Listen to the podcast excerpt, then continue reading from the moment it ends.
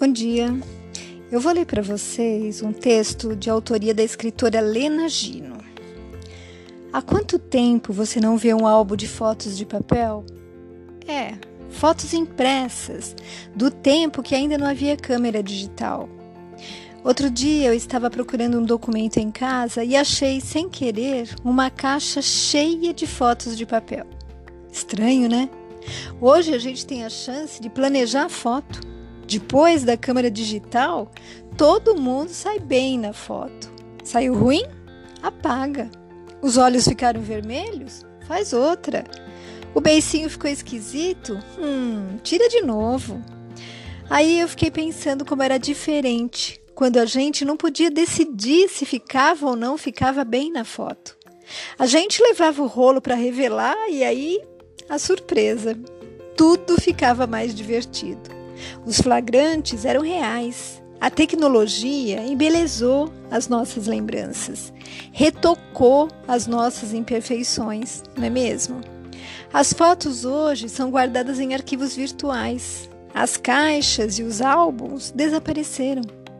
Aí eu peguei uma das fotos e me vi na juventude, rindo com os amigos. O cabelo estava despenteado, a roupa amassada, meia furada, mas o meu sorriso estava ali, autêntico e intacto.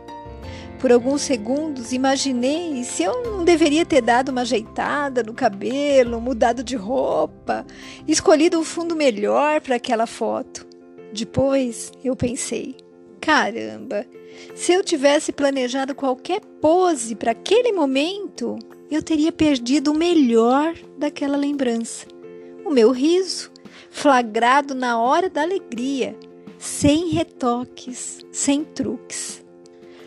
Mas vocês não acham que a vida é meio parecida com toda foto de papel?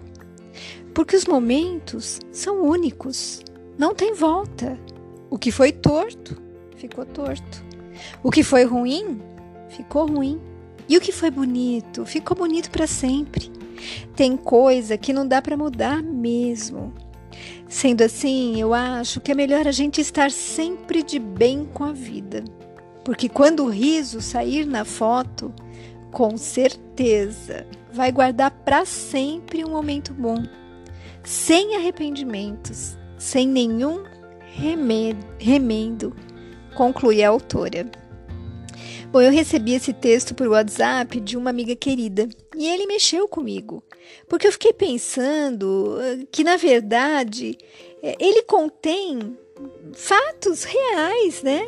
Porque na hora da foto, nós encolhemos a barriga, damos aquele sorriso ensaiado, fazemos alguns gestos padronizados, colocamos a mão na cintura, pernas juntas, tudo para parecer mais bonita talvez menos ou mais velha, e perdemos totalmente a espontaneidade. O prazer do fotografar o momento, já que nas selfies, inclusive a paisagem, o local onde estamos, o ângulo em que nos colocamos, também passa a ser importante, pois sabemos que essa foto pode correr às redes e queremos os likes e os melhores comentários mesmo sabendo que muitos deles são apenas pro forma. Também é fato que essa atitude se estende à nossa vida e relacionamentos. Quantas vezes somos verdadeiros? Quantas vezes nos reprimimos pelo medo do bullying da opinião alheia? Quantas vezes deixamos de defender o que achamos correto para não ferir suscetibilidades ou não nos sentirmos excluídos do grupo por pensarmos diferente. Ou ainda, em quantas ocasiões manipulamos as situações e até as pessoas para atingirmos os nossos objetivos. Quantas vezes deixamos de expressar os nossos sentimentos, dizer que amamos por medo da rejeição ou até do espanto do outro?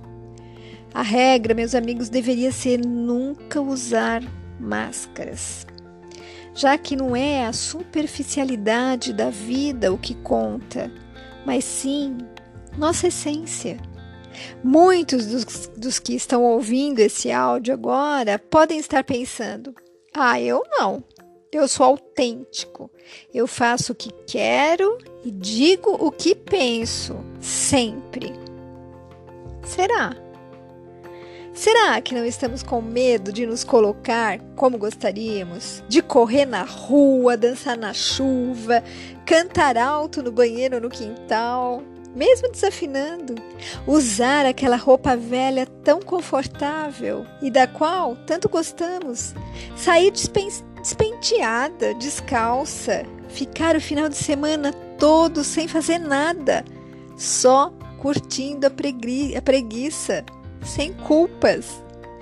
Eu acredito que todo aquele que escreve um texto, né, que escreve algo, acaba colocando um pouco de si. E eu acho que há um pouco de mim aqui também.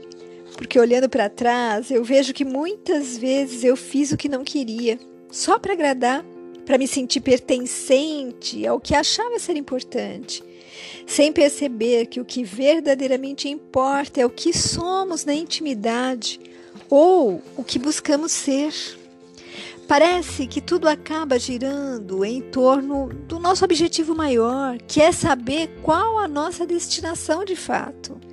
Quando percebemos que vivemos para encerrar pendências, construir ou reatar relacionamentos amorosos, aprender a ser melhor, acabamos dando a importância correta ao nosso exterior e às opiniões alheias e passamos a apreciar mais as coisas, as pessoas e a nossa vida. Não conseguimos mais pensar só em nós, porque o outro assume um papel de relevância mas não como nosso crítico ou juiz, mas sim como nosso igual, como nosso irmão. Eu vou repetir agora o que eu li e que a autora escreveu ao final do texto. Mas vocês não acham que a vida é meio parecida com foto de papel? Porque os momentos são únicos, não tem volta. O que foi torto ficou torto. O que foi ruim ficou ruim. E o que foi bonito ficou bonito para sempre. É bem assim, não é, amigos? Nós não podemos mudar o momento vivido. Ele será recordado exatamente como aconteceu. Por isso, que grande responsabilidade é nossa deixar marcado na memória das pessoas o que falamos e como agimos. Seria tão bom se sempre nos lembrássemos disso, não é mesmo? Eu proponho que todos reflitemos sobre as características do homem de bem trazidas por Kardec. O verdadeiro homem de bem é aquele que pratica a lei de justiça, de amor e de caridade, em sua maior pureza. Se interroga a consciência sobre seus próprios atos, pergunta a si mesmo se não violou essa lei, se não fez o mal, e ainda se fez todo o bem que podia, se negligenciou voluntariamente uma ocasião de ser útil se ninguém tem o que reclamar dele.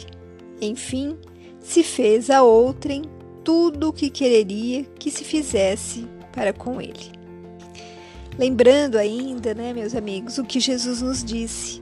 Assim, toda árvore boa produz bons frutos, e toda árvore má produz frutos maus.